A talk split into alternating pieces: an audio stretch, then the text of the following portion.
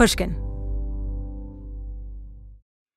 I've interviewed many successful people over the years, and one thing I find fascinating is many of them don't consider themselves business savvy. Take the owners of Tight Knit Brewing. They turned to Chase for business for everything from banking and payment acceptance to credit cards, and do all of it in one place with the Chase mobile app. And that's helped these brew loving friends turn a passion into a business. Learn more at chaseforbusiness.com. Make more of what's yours. Chase mobile app is available for select mobile devices. Message and data rates may apply. JP Morgan Chase Bank NA member FDIC. The most innovative companies are going further with T-Mobile for Business. The PGA of America is helping lower scores and elevate fan experiences with AI coaching tools and 5G connected cameras. AAA is getting more drivers back on the road fast with location telematics. And the Las Vegas Grand Prix is powering race day operations with 5G connectivity, giving fans an experience at the speed they deserve. This is accelerating innovation with T-Mobile for Business. Take your business further at t-mobile.com/now. At Radiolab, we love nothing more than nerding out about science, neuroscience, chemistry. But but we do also like to get into other kinds of stories. Stories about policing or politics, country music, hockey, sex of bugs. Regardless of whether we're looking at science or not science, we bring a rigorous curiosity to get you the answers. and hopefully make you see the world anew. Radiolab, adventures on the edge of what we think we know. Wherever you get your podcasts. There's a place in our world where the known things go. A corridor of the mind, lined with shelves, cluttered with proof, stocked like a biological laboratory, with microscopes, stacks of slides, trays of glass vials, each topped with a black rubber stopper. This label says live virus. Oh, God! There's a storage closet here, crowded with crutches and splints and braces, lined up by size, down to the tiniest, fitted for toddlers. Nor here, a terrifying machine. Looks like something between a steel coffin and an MRI. It's an iron lung.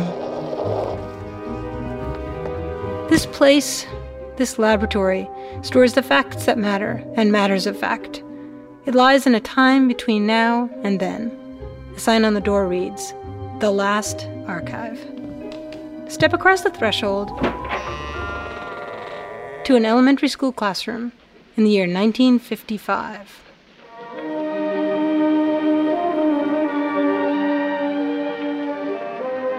It's time for health class. Kids seated in wooden desks lined up in rows on squeaky linoleum floors. The teacher in an A line skirt and pumps draws the blinds and wheels out a projector. Today, they're watching a film. The symptoms are quite familiar.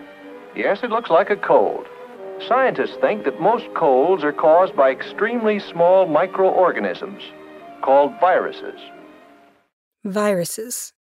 This film is called Sniffles and Sneezes. It was made by the McGraw Hill Book Company. The first time I listened to it a few months ago, before the coming of the coronavirus, I thought it was quaint, sort of cute, sort of sweet, even a little silly. But now, honestly, now it's haunting. You see, what you think is a simple cold could really be the first symptoms of some other disease, such as measles, infantile paralysis, diphtheria, whooping cough, scarlet fever, influenza, and others. Kids had to sit through films like this a lot in the 1950s because of the incredible revolution in the biomedical sciences in the first half of the 20th century. Diseases had once been mysteries, but these mysteries began to yield to facts in the 17th century after the invention of the first microscopes, when scientists discovered microorganisms. Then came the germ theory of disease, and by the 20th century, modern vaccination. By the 1930s, there were vaccines for a lot of deadly diseases diphtheria, whooping cough, tetanus. But people had to show up to get vaccinated or to get their children vaccinated, and that required believing in something you couldn't see except with a microscope or in a health class film. It wasn't just fourth graders who had to sit through films about viruses. Grown ups did too, because everyone needed to understand the nature of disease in order to understand the need for a vaccine. And in 1955, a very scary disease was still going around polio. In the spring of that year, Vicky Merrick's brother, Chris, came home sick. He was three years old. He came down with something, mm-hmm. and he mm-hmm. had a fever and he had cramps in his legs. Mm-hmm. And um, my father came home and I remember him telling, or somebody telling me, he was lying on the landing, you know, just sickly. Mm. And of course, everybody was freaking out. And um, and Chris told me that he, Daddy told him he was sick for like a couple of weeks. I mm-hmm. heard it was much shorter mm-hmm. that it passed. Mm-hmm. Um, and then my mother came down with it. I met Vicky when we were working on the first episode of this podcast. She's a voice coach and she'd come to help me out. We got to talking about all the other episodes I was trying to write, including this episode about polio. And Vicky said, "Oh, my mother had polio."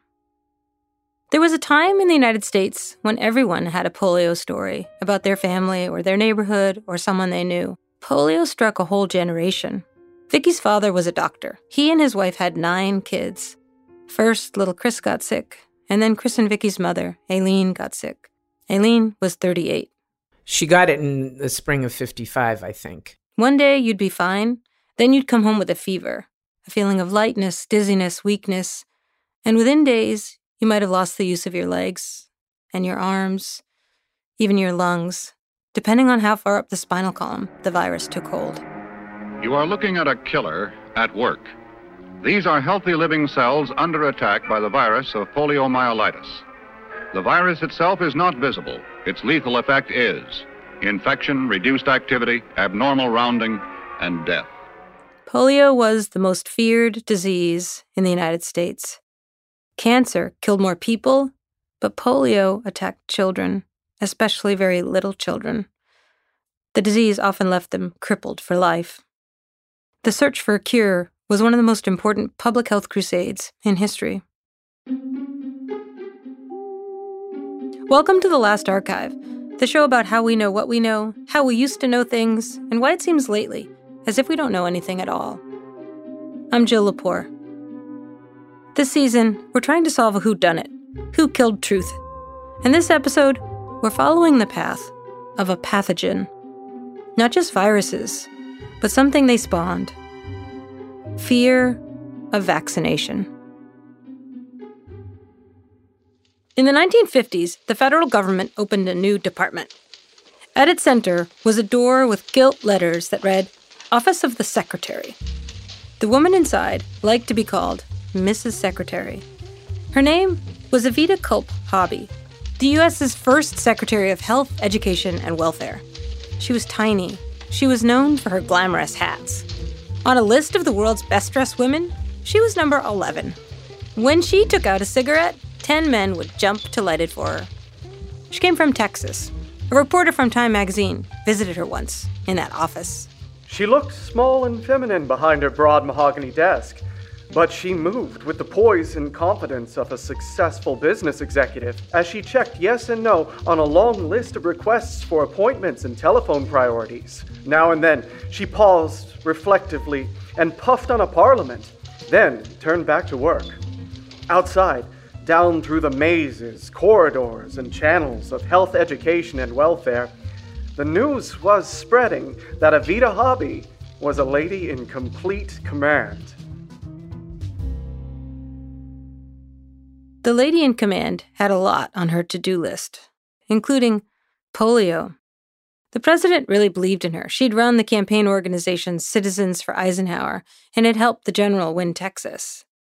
But Hobby had never been involved in medicine or teaching or social services. She was pretty much opposed to the federal government playing a role in any of those arenas. That was a plus, though, because Eisenhower felt the same way. He couldn't undo the New Deal because the public supported it. But he wanted to keep all the government programs he created as small as possible. He wanted to stop it from becoming a newer, bigger deal. But a public health crisis like polio? That is a big deal. Let's, though, start from the beginning, back to the beginning of Hobby's life, which was also around the beginning of the polio epidemic in America and the beginning of vaccination, because those three stories are all tangled up together. Oveta Culp was born outside of Austin in 1905. She was the second of seven children. Her mother named her Oveta because it rhymed with her sister's name, Juanita. As a kid, Oveta read the Congressional Record for fun. She came from a political family. Her father was a Democrat, her mother, a suffragist. They lived in the segregated South, where everything was segregated, including doctors' offices and hospitals. At the time, a lot of states had compulsory vaccination programs, especially for smallpox. Because of that, over the course of Oveta's lifetime, smallpox all but disappeared. That disappearance, though, led to a paradox. The more successful the vaccine, the lower the incidence and virulence of the disease. With the disease on the wane, more people start to doubt that the vaccine's necessary. This is what always happens. It's as if when people can't see children dying with smallpox anymore, they decide that smallpox doesn't actually exist. The American Anti Vaccination League was founded in 1908 when Oveta was three. Organizations like it were popping up all over the place then. Early anti vaxxers thought that they spied a vast conspiracy, a well laid plan to medically enslave the nation. Soon the Anti Vaccination League was handing out pamphlets like this one, called The Crime Against the School Child. All compulsory vaccination law is based on a triple falsehood. That compulsory vaccination on a part or the whole of the population is necessary to prevent smallpox epidemics, that nothing else prevents smallpox epidemics but general vaccination, and that vaccination is perfectly safe and harmless and never causes injury or death. All of these propositions are absolutely and demonstrably false, and therefore any law based on them is absolutely invalid. A century ago, the same Americans who railed against compulsory vaccination also railed against what they called compulsory insurance. In 1915, when Oveta was 10, it looked as though the U.S. was finally about to pass legislation establishing a national health insurance program, like most of the rest of the world. But conservative critics argued that it would be un American, unsafe, uneconomic, unscientific, unfair, and unscrupulous. Then, around the time of the Bolshevik Revolution, in a masterstroke that's still kicking around today, they decided to call it socialized medicine. And with that, the plan was defeated. In 1916, when Oveta was 11, the first major polio epidemic hit the US. It came mainly to New York. The most reliable statistics suggest that in the epidemic's first year alone, 27,000 Americans got infected, and 6,000 died. It hit kids hardest. More than three quarters of those who died were children under the age of five. For a long time, polio, which is also called infantile paralysis, was known, heartbreakingly, as the baby plague. In Texas newspapers, Oveta's parents would have read all sorts of advice about how to protect her. The disease is extremely infectious and contagious, particularly in the homes of the careless and the slovenly. Keep your house clean, keep the children clean, keep their bowels open, keep them away from crowds, and put them to bed early. But this advice, it turns out, probably wasn't much good. The pattern with other diseases had gone like this the cleaner conditions got with the end of open air sewers and privies, the lower the incidence of infectious disease. But polio didn't follow that pattern. The better the hygiene, it seemed, the worse the polio. At the time, no one understood why, but it turns out that babies and young children exposed to the polio virus while they're still breastfeeding or not long after weaning, they develop antibodies strong enough to ward off an infection for life. Babies and young children most vulnerable were those who'd never been exposed to the virus because they lived in antiseptic, hygienic places. Oveta grew up picking cotton in Texas. She had the kind of not super spick and span childhood that probably spared her. When Oveta grew up, she decided to go into politics. She went to college for a couple of years, then left to sneak into law school classes at the University of Texas. In 1930, she ran for the state legislature as a Democrat, but lost to a candidate who was a member of the KKK. The next year, when she was 26, she married a man twice her age, former governor of Texas, William Pettus Hobby. She always called him governor. He was the publisher of the Houston Post. She worked there as a writer when she married him. Then she became an editor. Later, she took over altogether.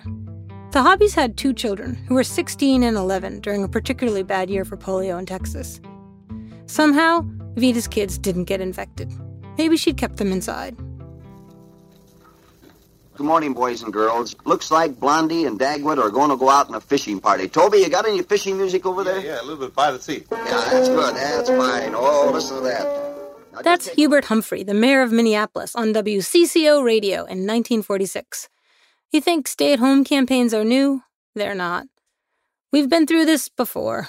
During bad years for polio, American cities and towns ran campaigns urging kids to stay indoors every day, all summer long in order to avoid catching polio. Radio stepped in to help kids fight the boredom. Humphrey read the funnies out loud over the radio with his two kids at his side. There's Dagwood, uh, uh, kids, and there's Dagwood right along. There's he right alongside the, the lake shore there, and he says, "I don't know why it is I can't catch a fish." But Dagwood wasn't enough. Polio kept getting worse, worse every year. Adults, of course, sometimes got it too. Franklin Delano Roosevelt had gotten it in 1921. Determined to find a cure, FDR helped found what became the March of Dimes. It's called that partly because kids would march around collecting dimes in tin cans for polio research. Oveta Hobby and her husband had supported FDR when he ran for president in 1932. They were longtime Democrats, Southern conservative Democrats, so they opposed a lot of FDR's social programs. In 1942, Oveta Hobby became head of the Women's Army Corps. She was among the first women ever to earn the rank of colonel. For her salary, she accepted a dollar a year. That's how she knew Dwight Eisenhower.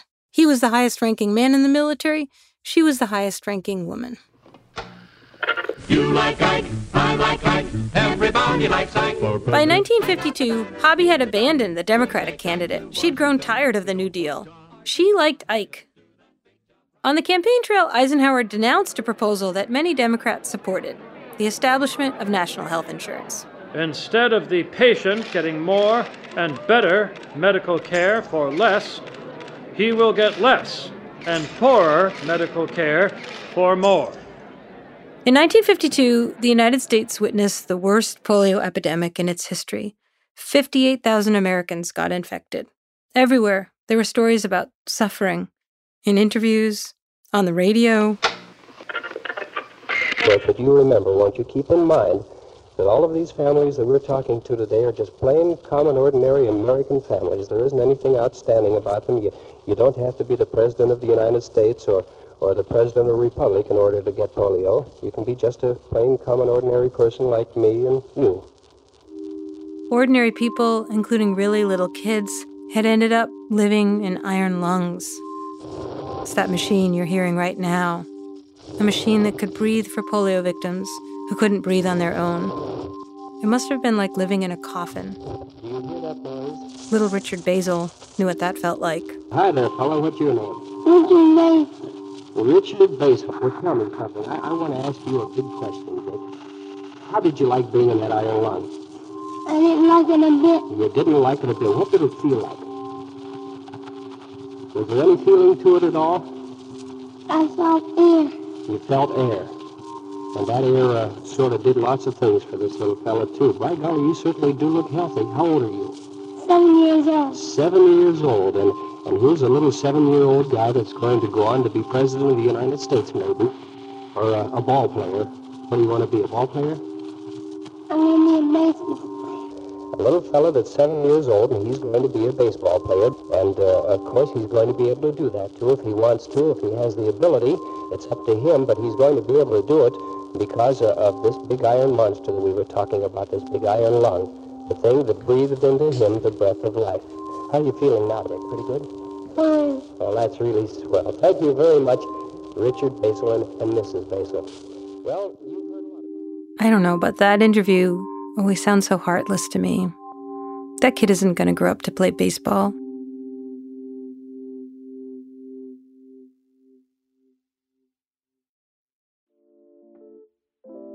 You can find inspiring stories almost anywhere. For instance, check out the co founders of Girls Who Do Interiors. This Miami based design company was started by three friends when they were still in school. And right from the start, they turned to Chase for Business for everything from banking and payment acceptance to credit cards. And they handled them all in one place with the Chase mobile app. It's so important to have that kind of help when you're just starting out. Learn more at chaseforbusiness.com. Make more of what's yours. Chase mobile app is available for select mobile devices. Message and data rates may apply. JP Morgan Chase Bank NA member FDIC. Hello, hello. This is Malcolm Gladwell from Revisionist History. Let me tell you an unconventional story about a healthcare group that wanted to improve their efficiency. Boston Children's Hospital. They were already a leading pediatric facility their patient outcomes, workflows, and delivery of care were already great, but they wondered, how can we make it better? So the hospital got to work. Their idea was to build what they called clinical mobility, meaning a system which would allow their staff to access information and interact with patients on mobile devices anywhere in the hospital. And what made that possible? 5G. The hospital rebuilt their entire system with 5G technology at its core. That infrastructure now supports thousands of phones and tablets so practitioners can communicate with patients on a whole new level. Boston Children's also made sure the system could flex and scale to handle medical advancements like robotic surgery and virtual reality for training and research. This was worlds away from how they had previously operated. This innovative work hasn't gone unnoticed, first by patients, but also by their peers. Boston Children's was a first place winner in the industry category at last year's Unconventional Awards from T Mobile for Business, an event that celebrates customers who've dared to innovate for the sake of innovation. If the Boston Children's story rings a bell with you, if your team has asked the same questions about building a better business solution, I encourage you to enter this year's awards.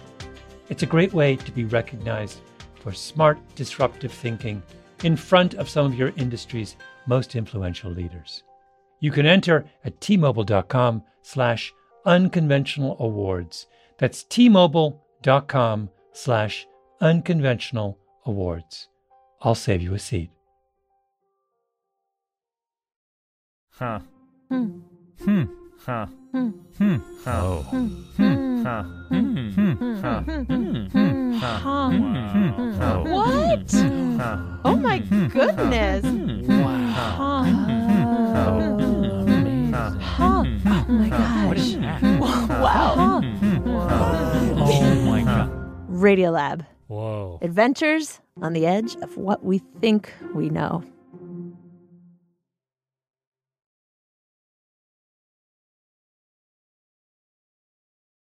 At the end of that terrible epidemic year, 1952, Eisenhower won the presidency, and he appointed the inimitable Vita Hobby to head what would become the Department of Health, Education, and Welfare, the department that would be charged with handling the polio crisis.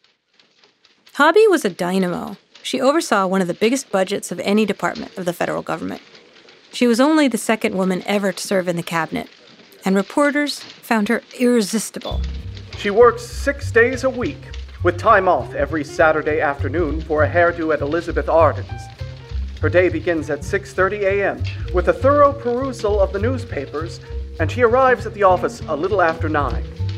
As a rule, work continues through lunch, invariably cottage cheese or fruit salads, with Mrs. Secretary issuing orders as she eats.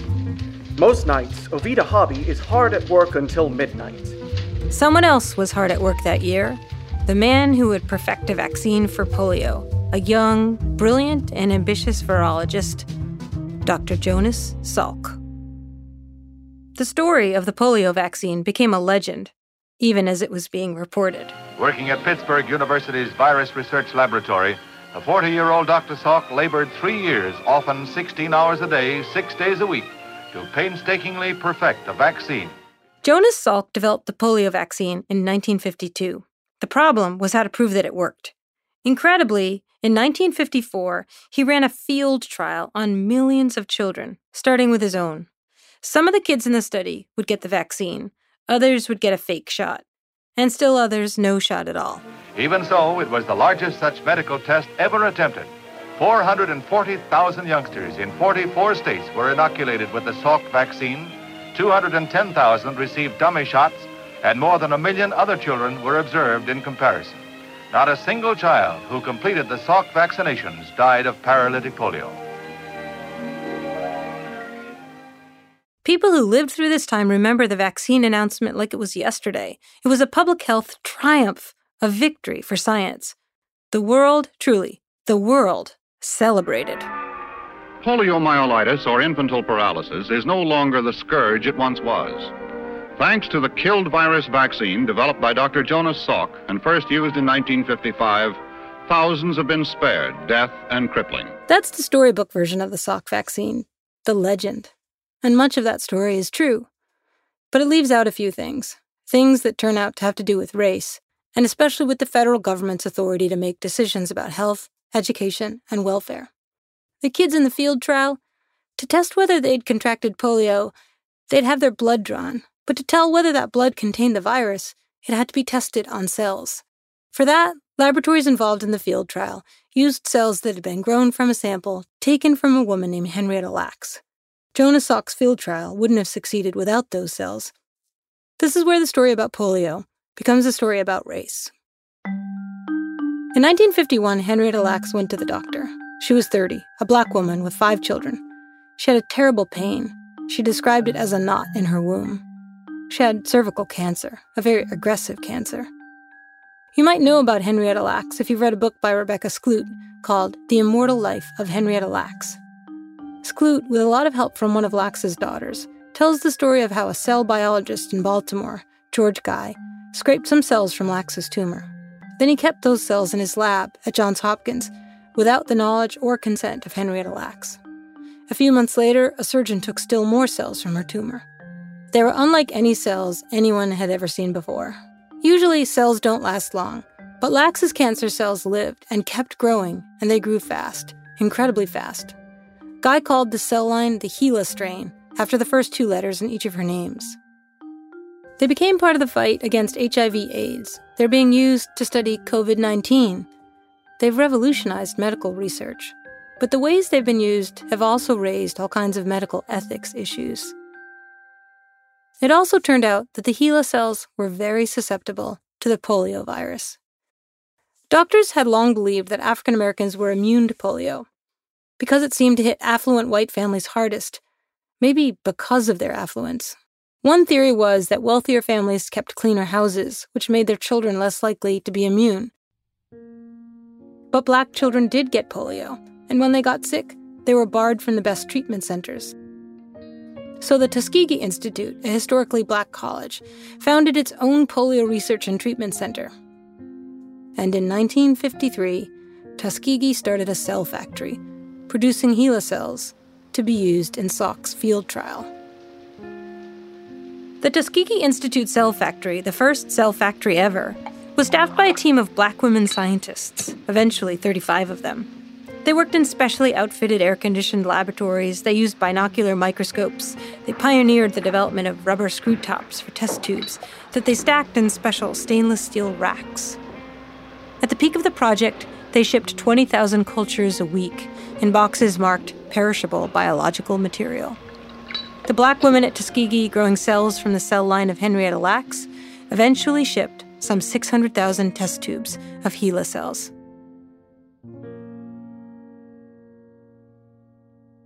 This part of the story wasn't entirely left out of the legend of Jonas Salk. I did find one mention of it in 1955 from a New York Times feature story. About 25 Negro scientists and technicians are participating in the production of HeLa cells. About half of the laboratories are using HeLa cells prepared on Tuskegee's campus. The Times described the HeLa cells as cells taken from a single human cancer which resulted in the death of a woman in Baltimore. They're protecting her anonymity, but the Times never mentioned that the cells came from a black woman. I have a theory about that particular silence.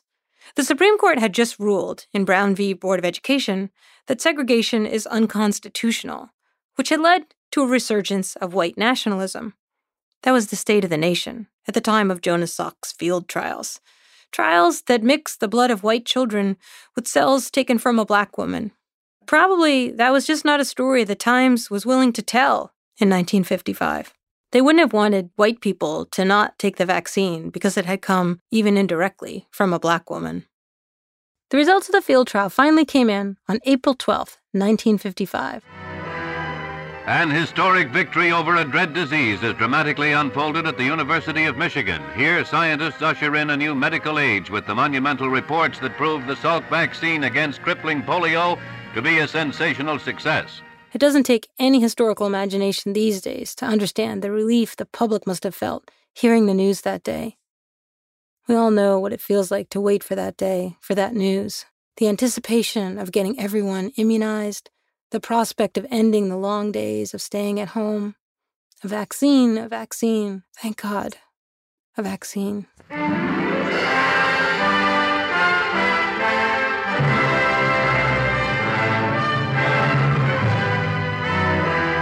It's a day of triumph for 40 year old Dr. Jonas E. Salk, developer of the vaccine. Hundreds of reporters and scientists from all over the nation gather for the momentous announcement.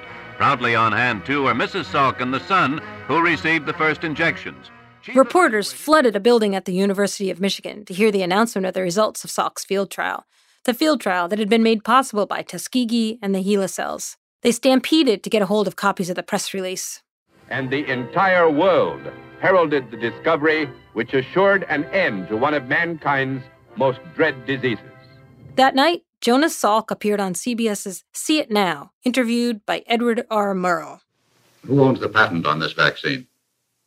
Well, the, the people, I, I, would say. There is no patent. This is. Could you patent the sun?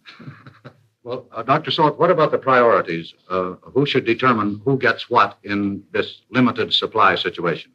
Well, uh, I think it's unfair, really, to let everyone decide for himself who gets what. Uh, it would be as if uh, everyone on your show decided what he wanted to do uh, if and when he wanted to do it. It seems to me there ought to be some central intelligence that would indicate, at least Uh, suggest uh, what should be done, if not uh, specify. The scientists had done their part to protect kids from polio. Now the government needed to step up with its central intelligence, a way to get the vaccine out to the public.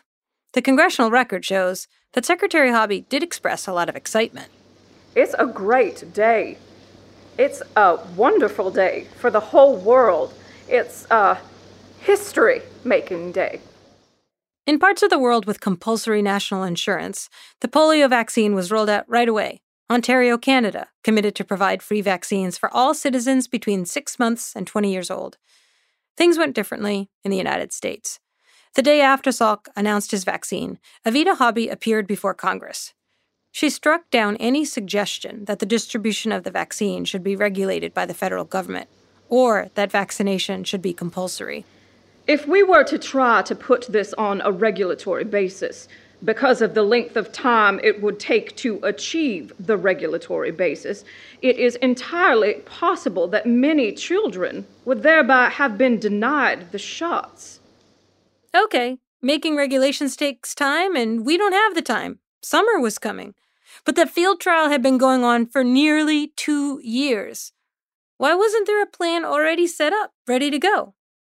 As the lady in command, Hobby could be famously terrifyingly effective. Why had she dropped this ball? Eisenhower was getting frustrated.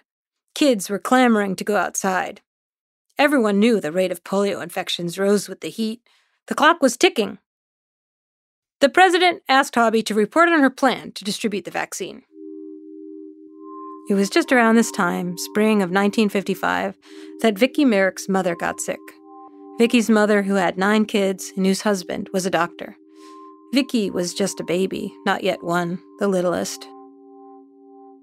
Their father noted the progress of the disease in a tiny notebook that Vicky still got. I was searching for one of my dad's little notebooks, yeah. and I because I know I've seen that uh, Yeah. that marking of his, like saying at ten fifty two lungs, you know, like when the polio was moving through her body before she went to the iron lung. I remember seeing this, you know, rundown of like Eiley fever, Mhm. lungs, something, and you know, it was kind of like running through the evening. I mean, I think it moved through her pretty quickly, Yeah. and um, they finally said, "All right, we got to go to the iron lung." While Vicky's mother lay in a breathing machine in Massachusetts, Eisenhower in Washington convened a cabinet meeting. I've got the minutes to that meeting here in the last archive. There is no transcript, just the minutes. But here's what went down Eisenhower wanted Hobby to come up with a national plan for the federal government to distribute the vaccine free of charge. He wanted that plan yesterday. But Hobby had just sat on this request because she wanted the states to distribute the vaccine, or corporations, pharmaceutical companies, or charities, anyone but the federal government, because she didn't want socialized medicine. Listen in. Eisenhower turns to a presidential medical advisor named Chester Keefer.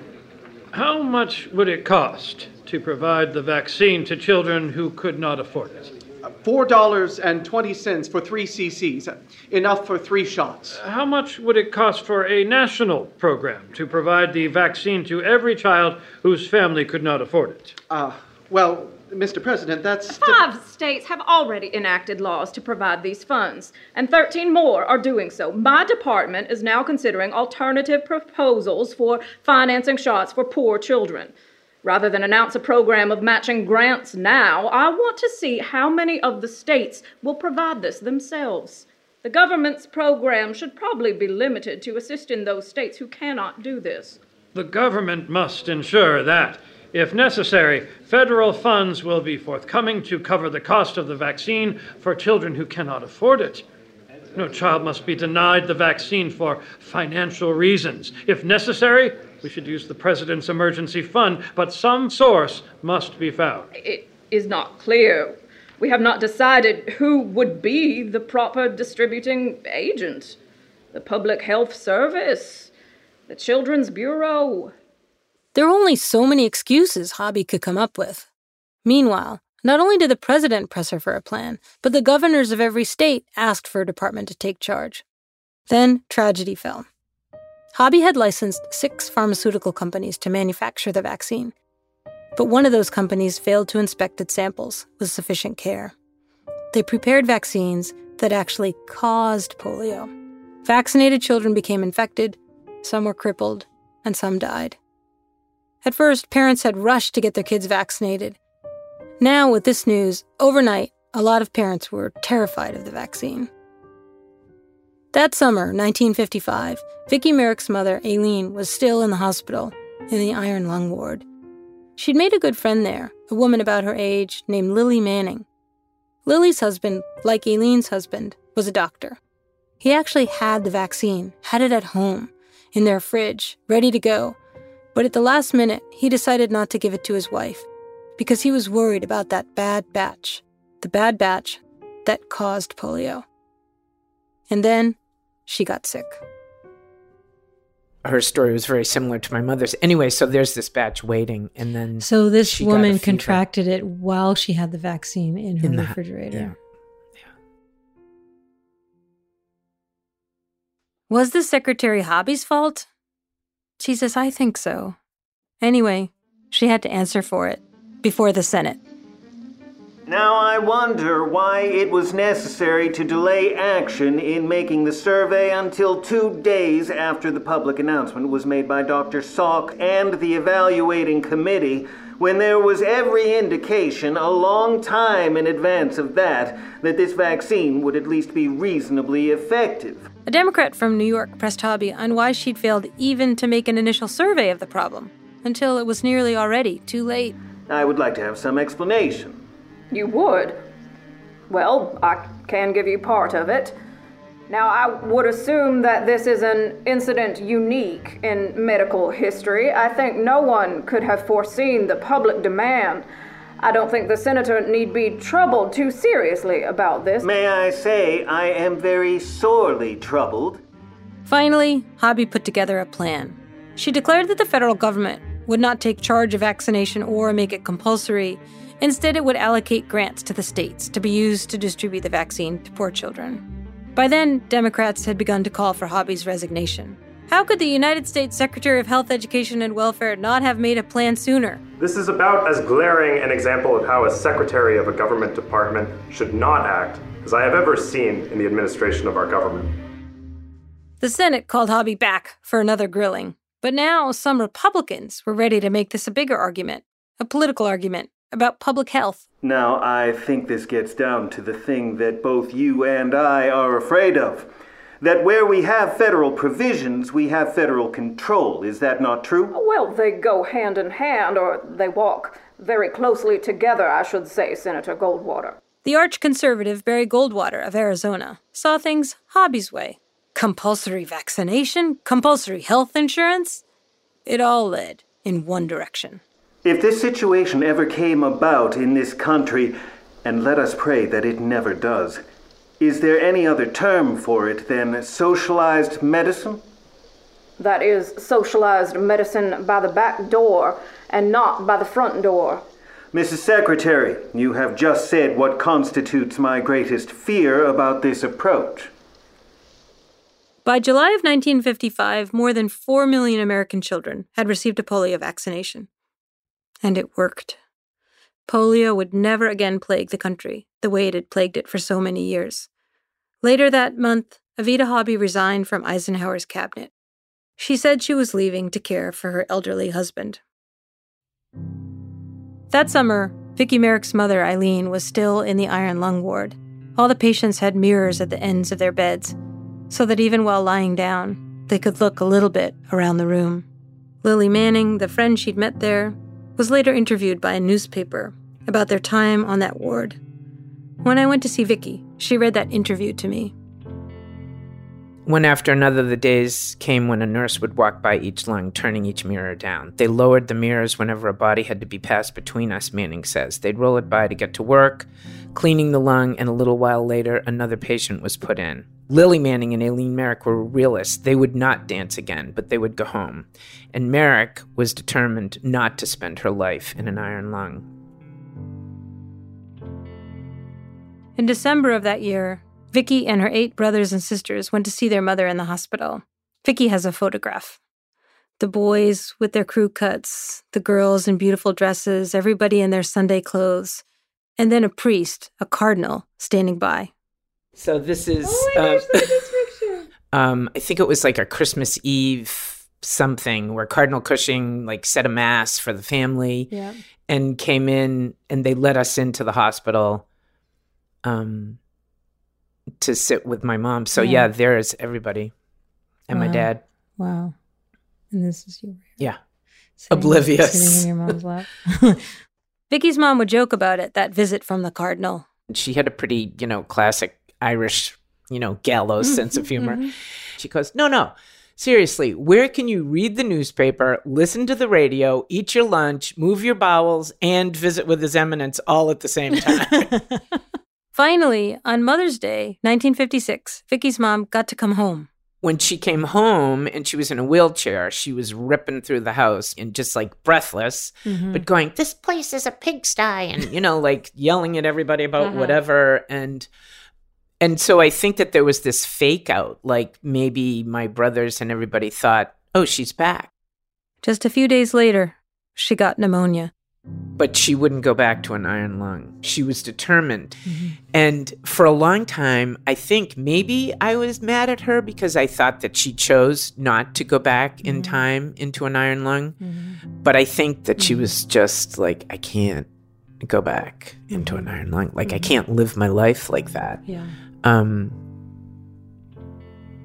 I don't know. Eileen Merrick died that May 1956. The wake was held at their house. Vicky remembers as a little girl being confused. They were making all these sandwiches, and I could tell everybody was like bustling around, like as if we were having a party. Mhm. And there she is Mhm. in the room, in the Mhm. in her open coffin. And I kept saying, "Why is Mummy taking a nap if we're having a party? Why is she resting now?" You Mhm. know.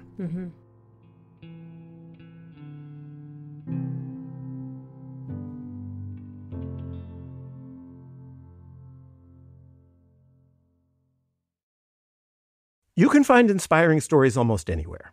For instance, check out the co founders of Girls Who Do Interiors. This Miami based design company was started by three friends when they were still in school.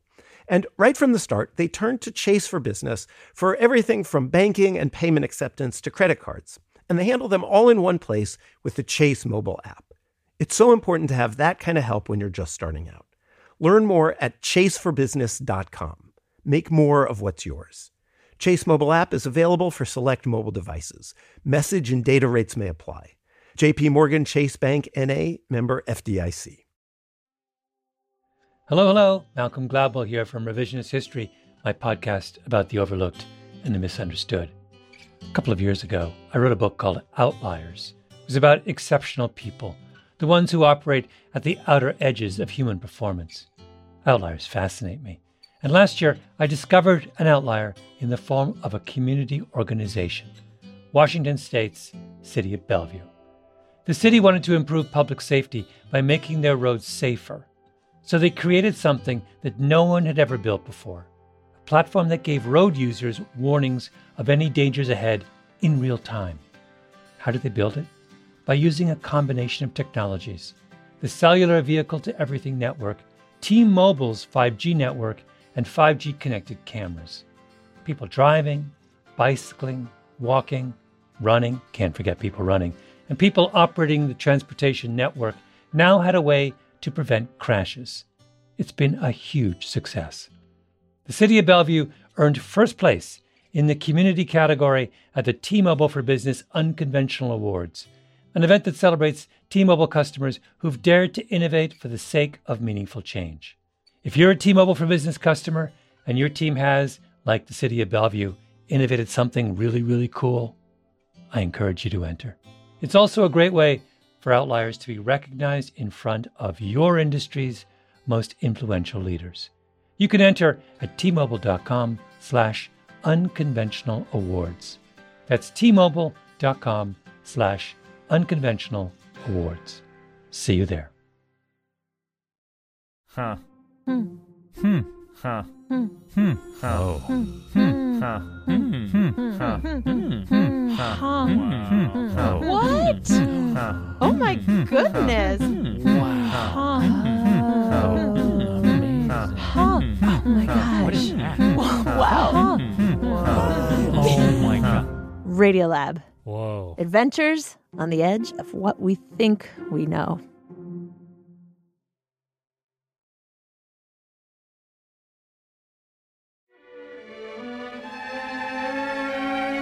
It could strike anybody, anywhere. It was so devastating that many of its victims were paralyzed in spirit as well as body. When Oveta Hobby resigned, Eisenhower said he greatly regretted her departure.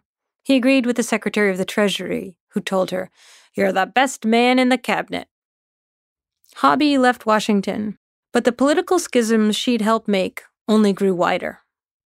One of the traditional methods of imposing statism or socialism on a people has been by way of medicine. It's very easy to disguise a medical program as a humanitarian project. Most people are a little reluctant to oppose anything that suggests medical care for people who possibly can't afford it. That's the actor Ronald Reagan, just a few years later, in 1961, turning himself into a political candidate by setting out his agenda. He would wage a war against creeping socialism by fighting against socialized medicine, by which he meant, at the time, Medicare. But he also set out to fight public trust in the idea that big government can solve big problems. Oveta Hobby went back to Texas and ran the Houston Post for years. She died in 1995 at the age of 90. Three years later, a claim started circulating that the measles, mumps, and rubella vaccine causes autism. That set in motion a new anti vaccination movement. In the year 2000, the Centers for Disease Control declared that measles had been eliminated in the United States, sparing thousands of children an early death. It turned out that announcement was premature. By 2019, the government was battling multiple outbreaks of measles. Nearly 90% of those infected had never been vaccinated. A quarter of the world's population is now living under some form of lockdown due to coronavirus. More than 3 billion people in almost 70 countries and territories have been asked to stay at home. The worldwide pandemic of COVID 19, the contagion, the deaths, the isolation, the economic shock, the race for a vaccine, iron lungs replaced by ventilators.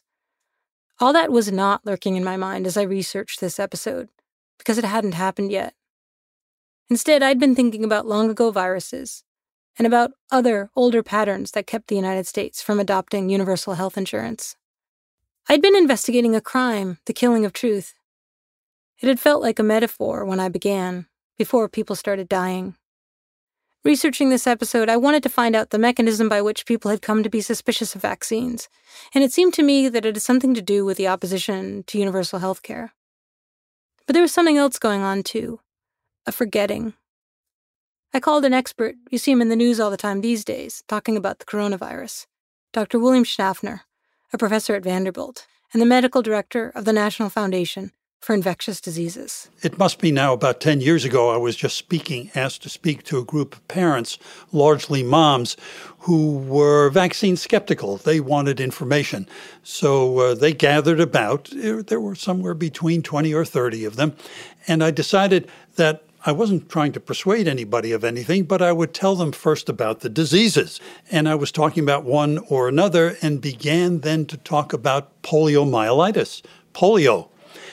And one of the ladies there got a very quizzical look on her face. And I said, Let's stop for a moment, Mrs. Jones. And uh, ask, you seem confused about something. Ask a question, and then we can go on. And she said, Why are you suddenly talking about shirts? so she mixed up polio with, of course, the manufacturer, no, no. Polo. Vaccination provides what's called herd immunity. Everyone needs to do it, the whole herd. It's about trusting science, but it's also about having a sense of common weal, the common good. That's what we don't have. I kept hearing in my head something Vicky Merrick told me about a letter she'd written to her father, the physician, while she was trying to come to terms with the loss of her mother. He wrote me back on a prescription piece of paper, which he would do sometimes. Mm-hmm. And he just wrote on the pad, on the prescription pad, was like, P.S. regarding your motherless childhood, it's crippling but not paralyzing. Love, Dad. I guess I sometimes feel that way about American history the burdens of this past, the beauty, the horror, the gift, the loss. The people who lived through it remember. The rest of us only think we're immune. Or at least, we used to think that. The Last Archive is produced by Sophie Crane McKibben and Ben Naddaff-Hafrey. Our editor is Julia Barton, and our executive producer is Mia Lobel. Jason Gambrell and Martine Gonzalez are our engineers. Fact checking by Amy Gaines. Original music by Matthias Bossi and John Evans of Stellwagen Symphonette. Many of our sound effects are from Harry Jeanette Jr. and the Star Jeanette Foundation. Our foolproof players are Barlow Adamson, Daniel Berger Jones, Jesse Henson, John Kuntz, Becca A. Lewis, and Maurice Emmanuel Parent. The Last Archive is brought to you by Pushkin Industries. Special thanks to Ryan McKittrick in the American Repertory Theater, Alex Allenson in the Bridge Sound and Stage, Philip Brush, the March of Dimes, and the WNYC Archives. At Pushkin, thanks to Heather Fain, Maya Koenig, Carly Migliori, Emily Rostek, Maggie Taylor, and Jacob Weisberg.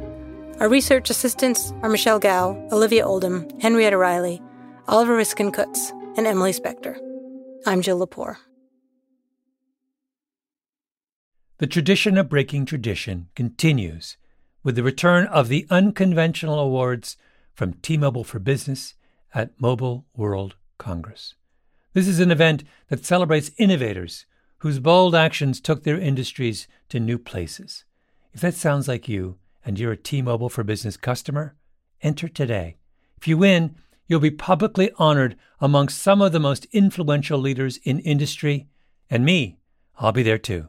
Enter now at tmobile.com slash unconventional awards. See you there. Hi, Last Archive listeners. I want to tell you about another podcast to add to your queue, The Jordan Harbinger Show. Jordan's podcast is aimed at making you a better informed critical thinker so you can come to your own conclusions about what's happening in the world. He dives into the minds of fascinating people, from authors and activists to mobsters, spies, and hostage negotiators. You might enjoy Jordan's interview with Yuval Noah Harari, the author of Sapiens, A Brief History of Humankind, or his recent deep dive into modern flat earth theory and why some still believe the Earth is flat despite thousands of years of evidence to the contrary. Whether Jordan is conducting an interview or giving advice to a listener, you'll find something useful you can apply to your own life in every episode of The Jordan Harbinger Show, whether it's asking for advice the right way or discovering a slight mindset tweak that changes how you see the world. Search for The Jordan Harbinger Show. That's H A R B I N G E R on Apple Podcasts, Spotify, iHeartRadio, or wherever you listen to podcasts.